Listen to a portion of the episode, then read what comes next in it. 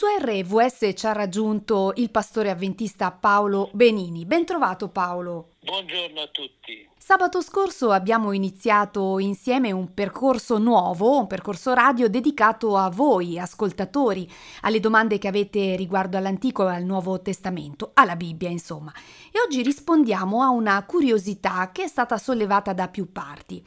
Eh, qual è l'impatto delle scritture nella cultura mondiale? Paolo, eh, che cosa hai da dirci a proposito? Beh, è una bella domanda, eh? è una bella domanda che potrebbe farci fare dei lunghi viaggi. Basta pensare ad alcuni nomi che hanno fatto storia nella cultura mondiale. Michelangelo, Raffaello, Giotto, Leonardo da Vinci, eh, tanto per limitarci alla, alla cultura artistica, eh, artistica pittorica. Poi potremo parlare di romanzieri, potremo parlare di, di uomini di grande rilievo come Galileo Galilei, come Werner von Braun, come e come altri che erano dei profondi credenti nella scrittura che si sono lasciati ispirare dal messaggio della Bibbia. Quindi la, la scrittura non poteva essere diversamente. Uno che è considerato il più antico libro della storia scritta in lingua alfabetica. Dobbiamo sapere che fino al 2000, 1800 a.C. la scrittura si faceva in lingua cuneiforme o geroglifica. Sì. Poi si è passati intorno al 1000 600 ai caratteri alfabetici e ho sentito recentemente un professore di Antico Testamento dire che la prima lingua di carattere nei caratteri dell'alfabeto, alfa, beta, gamma, A, B, C, è stata la Bibbia. Per cui ha avuto un impatto sulla cultura in maniera straordinaria questo libro. Hai parlato di grandi, di grandi del passato, sì. quest'oggi che tipo di rilevanza allora, ha? Da circa 25 anni la Bibbia ogni anno risulta il primo libro ad essere venduto, per cui ci troviamo di fronte a un fenomeno letterario unico. Eh, la Bibbia è tradotta in oltre 2000 lingue, contando anche delle lingue dialettali, viene stampata in milioni di copie ogni anno ed è un libro che, secondo alcuni altri personaggi come Dostoevsky, come John Kennedy, dice la Bibbia ha lasciato un impatto nella cultura dell'uomo, nella coscienza umana che continua a essere duraturo. Ma vorrei entrare in alcuni dettagli più specifici. Ecco, prendiamo un attimino una, una pratica che era nell'Antico Testamento. Mosè dà ordine, Mosè è stato uno dei pionieri del popolo di Israele nell'Antico Testamento, è stato il fondatore.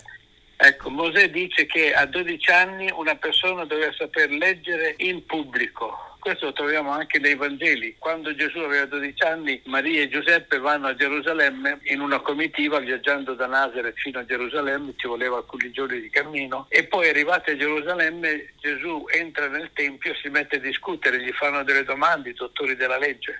I genitori dopo le, le, le, i, riti, i, riti, legati a, a questa visita a Gerusalemme ritornano, riprendono la comitiva e ritornano. Dopo un giorno e mezzo, due giorni di cammino, si rendono conto che Gesù non è con loro. Lo trovano, tornano in fretta e in furia a Gerusalemme, preoccupatissimi perché un figlio di 12 anni poteva subire tante cose. Certo. Trovano Gesù che discuteva con i sacerdoti gli scribi, che erano i letterati principali di allora, discutere con loro. La pratica di introdurre una, una persona, uomo o donna che fosse bambino o bambina, alla lettura pubblica ha creato un impatto culturale enorme, è facile capirsi. Eh sì, davvero un impatto culturale straordinario, quello esercitato dalla Bibbia, dalle scritture, questo bestseller, come ricordavi poco fa eh, Paolo, e continueremo tra poco dopo un po' di musica questo percorso per vedere anche qual è l'impatto sociale che le eh, scritture hanno esercitato sulle nostre consuetudini, pensiamo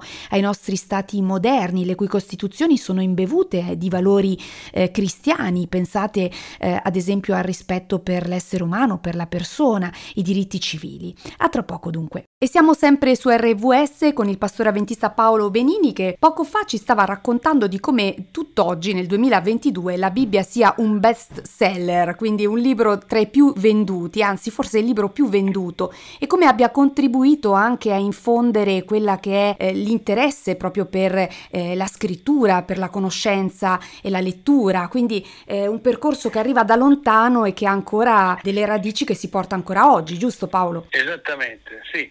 Ora ho menzionato eh, l'impatto culturale che aveva sui bambini, perché c'era una norma, c'è ancora questa norma che all'età eh, eh, veniva chiamato bar mitzvah, figlio della legge, figlio del patto, una creatura, un uomo, una donna, un bambino, una bambina a 12 anni dovevano essere in grado di leggere pubblicamente nel tem- nella sinagoga. Ecco, questo lo ricordo anche nella mia esperienza, io sono nato in una famiglia avventista e mi ricordo che sin da 14-15 anni mi era stato a più riprese chiesto di eh, prendere parte pubblicamente nei servizi del sabato in chiesa. Ecco, questo qui mi ha dato un grossissimo contributo. Quando sono diventato, una volta che lavoravo in fabbrica, mi hanno chiamato ad essere rappresentante sindacale di fabbrica, non un sindacalista di fuori, ma della fabbrica, ho tenuto dei discorsi davanti a 500-600 persone all'età di 18-20 anni e devo dire che questo aiutato, in questo mi ha aiutato moltissimo la pratica che ho avuto sin da giovanissimo a parlare pubblicamente. Ecco, questo è un aspetto di come la Bibbia abbia influito ma ci sono molti altri aspetti. Se prendiamo eh, l'Antico Testamento e vediamo in parallelo con le culture e le civiltà contemporanee ai tempi dell'Antico Testamento, la Bibbia ha avuto episodi di poligamia, ma inizialmente il testo biblico ci dice che l'uomo e la sua donna un uomo e una donna formano un nucleo familiare, non un uomo con più donne.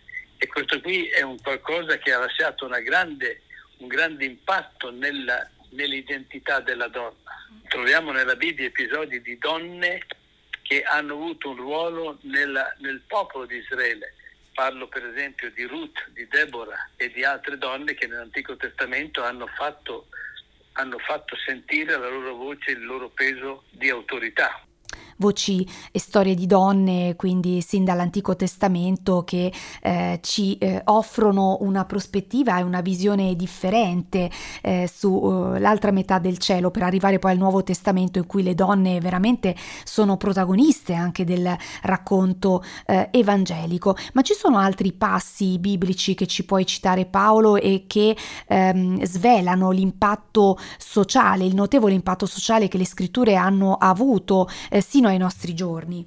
Se prendiamo per esempio uno dei dieci comandamenti, quello che è forse il più misconosciuto, il comandamento del sabato, quando il Signore dà l'ordine a Mosè di spiegare al popolo questo comandamento, dice non farai lavoro alcuno né tu, né tuo figlio, né tua figlia, né il tuo servo, né lo straniero che è dentro le tue porte.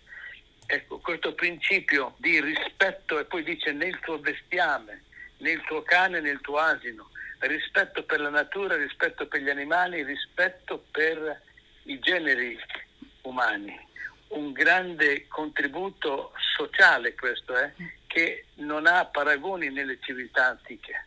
Dovremmo arrivare alla, alla, all'ultimo periodo della storia di, di Ebla, intorno all'800 a.C., per vedere programmi di educazione scolastica ai bambini cosa che nella Bibbia la troviamo già da 1000-1200 anni prima. Ed è davvero sorprendente eh, leggere oggi, eh, dopo millenni, queste pagine eh, dense di eh, innovazioni sociali, se possiamo usare questo termine, quindi la dignità che è riconosciuta all'essere vivente, eh, che sia eh, donna, che sia straniero, che sia un animale, quindi davvero un percorso molto interessante quello che stiamo facendo tra le pagine delle scritture che hanno qualcosa da comunicarci ancora oggi.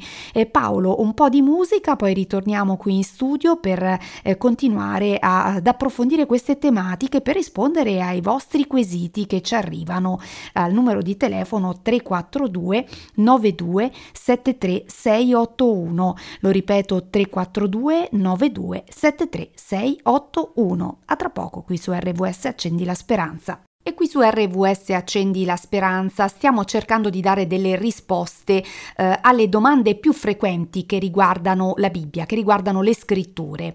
Eh, Paolo, poco fa eh, abbiamo eh, analizzato eh, gli impatti sociali, culturali eh, che le scritture e la Bibbia hanno avuto nella nostra vita sino ai giorni nostri. però so che tu volevi fare ancora un accenno a un tema cardine che è quello dell'attenzione attendibilità, cioè della Bibbia mi posso fidare anche in base ai recenti ritrovamenti archeologici.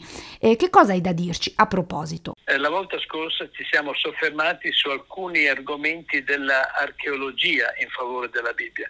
Voglio toccarne uno, una, una, scoperta archeologica che è stata considerata fra le più importanti di tutti i tempi e che ha dato alla Bibbia un'autorevolezza unica eh, sappiamo dagli, da ricerche fatte su diversi testi dell'antichità che nel corso dei secoli, delle ricopiature che si facevano con gli amanuensi a mano, libri antichi come i libri della cultura greca, i poemi greci o anche orientali, essendo copiati con uno che leggeva e altri che scrivevano, sono state riscontrate fra un'edizione e quella successiva dei piccoli cambiamenti. Ora noi abbiamo, fra le scoperte archeologiche, una scoperta che ha dato un contributo a, a verificare l'attendibilità e la, la, precisione con cui il testo biblico è stato trasmesso. Nel 1948 è stata scoperta nelle pendici dei monti che danno sul Mar Morto, nella zona settentrionale del Mar Morto, in una dozzina di grotte sono stati scoperti delle, chiusi, sigillati in delle giare, delle giare in argilla con tanto di coperchio sigillato con cera lacca, una biblioteca che era stata abbandonata in quelle grotte al momento dell'arrivo dell'esercito romano, salvati queste giare in cui c'erano i rotoli che questa comunità aveva gelosamente conservato e trascritto eh, in queste grotte.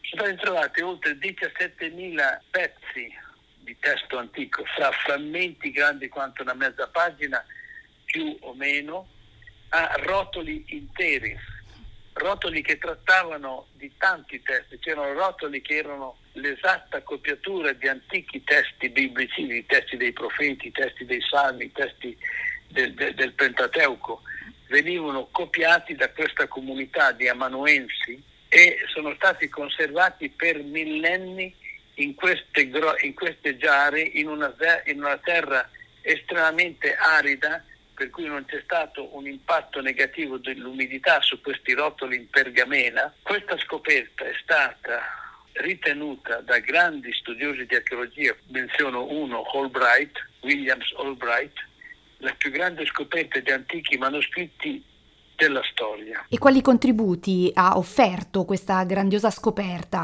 notevolissimi. Per esempio, le Bibbie che noi abbiamo in circolazione oggi tengono conto di questa coperta, ma fino al 1900 tutte le Bibbie non avevano minimamente consapevolezza dell'esistenza di questi rotoli.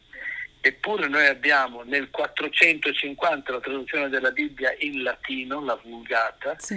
poi abbiamo nel 1200 le prime traduzioni in lingue moderne, abbiamo la traduzione dell'Olivetano in francese, la traduzione del Re Giacomo in inglese, poi nel 1500 la traduzione in tedesco di Martin Lutero e così via abbiamo nel 1600, quasi nel 1600 la traduzione italiana di Giovanni Diodati. Queste traduzioni sono state fatte da testi esistenti in quel tempo in greco e in ebraico.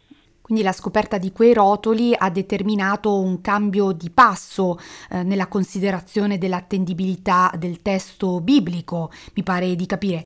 Fra tutti quei rotoli che sono stati scoperti, circa 900 rotoli, diverse copie dei rotoli dell'Antico Testamento e anche eh, eh, abbiamo rotoli che quella comunità, la comunità degli Esseni ha scritto da se stesso testi poetici, testi letterari, testi di eh, istruzioni di come mantenere l'acqua pulita, di come conservare l'acqua, di come preparare il pane, eccetera. Il confronto fra i testi che loro copiavano della Bibbia, li copiavano da manoscritti precedenti, e i testi che loro scrivevano, ci hanno fatto capire che il testo biblico è antico molto di più di quanto studiosi dei, dei, dei passati decenni hanno ritenuto. Perché questo oggi lo possiamo dire? Perché si vedeva, si è visto una differenza di grammatica, di vocabolario tra i testi che scrivevano i, i membri di quella comunità di loro pugno, di loro, di loro intenzione e i testi che copiavano. Questo ha permesso di verificare con altri testi antichi trovati l'antichità del testo biblico. E siamo sempre su RVS Accendi la Speranza con Veronica Dazio, in collegamento telefonico eh, con noi il pastore avventista Paolo Benini. E Paolo, poco fa ci stavi raccontando di alcune scoperte archeologiche straordinarie, a partire dalle quali eh, il testo biblico ha eh, ricevuto, come dire, un imprinting di validità e di eh, autorevolezza in termini filologici, in termini quindi ehm, di ehm, autenticità proprio della sua datazione bene, eh, ma ehm, so che ci sono anche altri riferimenti interessanti che volevi eh, segnalare, delle scoperte che hanno appunto segnato un cambio di passo.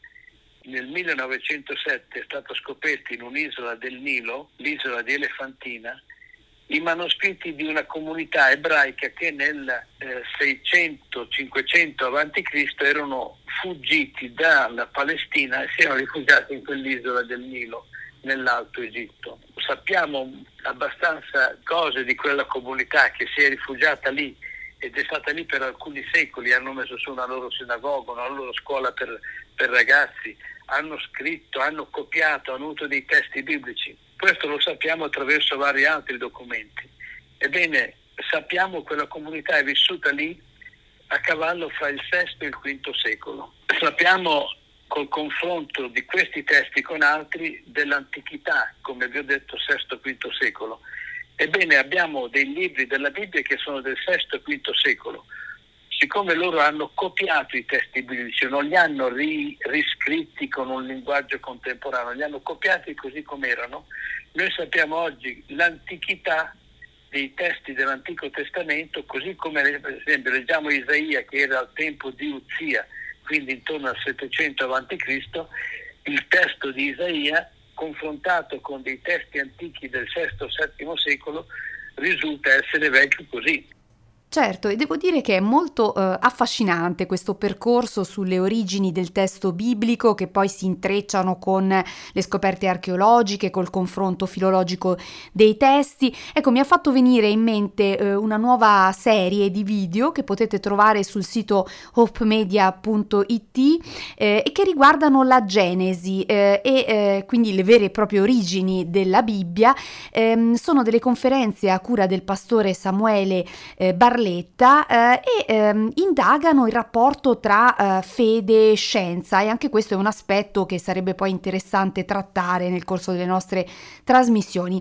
Ecco Paolo, un'altra domanda, qual è il libro ehm, nella Bibbia, sappiamo che la Bibbia è composta da 66 libri, qual è quello sul quale ci sono più dubbi riguardo anche alla sua autenticità o, o si sono concentrati ecco, le attenzioni degli studiosi? Per molti studiosi il libro di Daniele sarebbe stato scritto intorno al 150-170 a.C. Questo, questo esercizio di confronto fra il testo di Daniele in ebraico e in aramaico e testi più antichi in ebraico e in aramaico di cui abbiamo la certezza della loro antichità ha permesso di datare Daniele non nel 160-170 a.C., ma nel, 400, nel 500-600 a.C., come Daniele dice di essere, di essere vissuto. Nel capitolo 1 dice il terzo anno del regno di Gioachim, re di Giudia, siamo nel, 500, nel 610-612. Poi al capitolo eh, 2, il terzo anno del, del re Nabucodonosor, nel capitolo 4 ancora fa una menzione così, nel capitolo 9, nel capitolo 10 sono menzioni dei fatti del tempo in cui l'autore Daniele scrive quel capitolo. Ecco, questo ci ha permesso di datare, secondo il libro di Daniele, in una certa maniera, ma una, una datazione che è stata confermata dal confronto fra il libro di Daniele e fra altri libri che sappiamo essere antichi. Questo, un, un, tutto questo ha dato un apporto di autenticità e di antichità del testo biblico che praticamente nessun altro testo della cultura antica ha avuto. il nostro tempo eh, è eh, ormai terminato, ma torneremo senz'altro su questi argomenti, anzi vi invitiamo a mandarci le vostre osservazioni, se avete delle curiosità o dei dubbi, al numero 342 9273 681, lo ripeto, 342 9273 681. Eh, dunque Paolo, ci eh, risentiamo la prossima settimana, sabato, dalle 8 e mezza alle 9 e mezza per approfondire nuovi aspetti assieme delle scritture della Bibbia, di questo straordinario testo che ci parla ancora oggi. Grazie per essere stato con noi. Grazie a voi.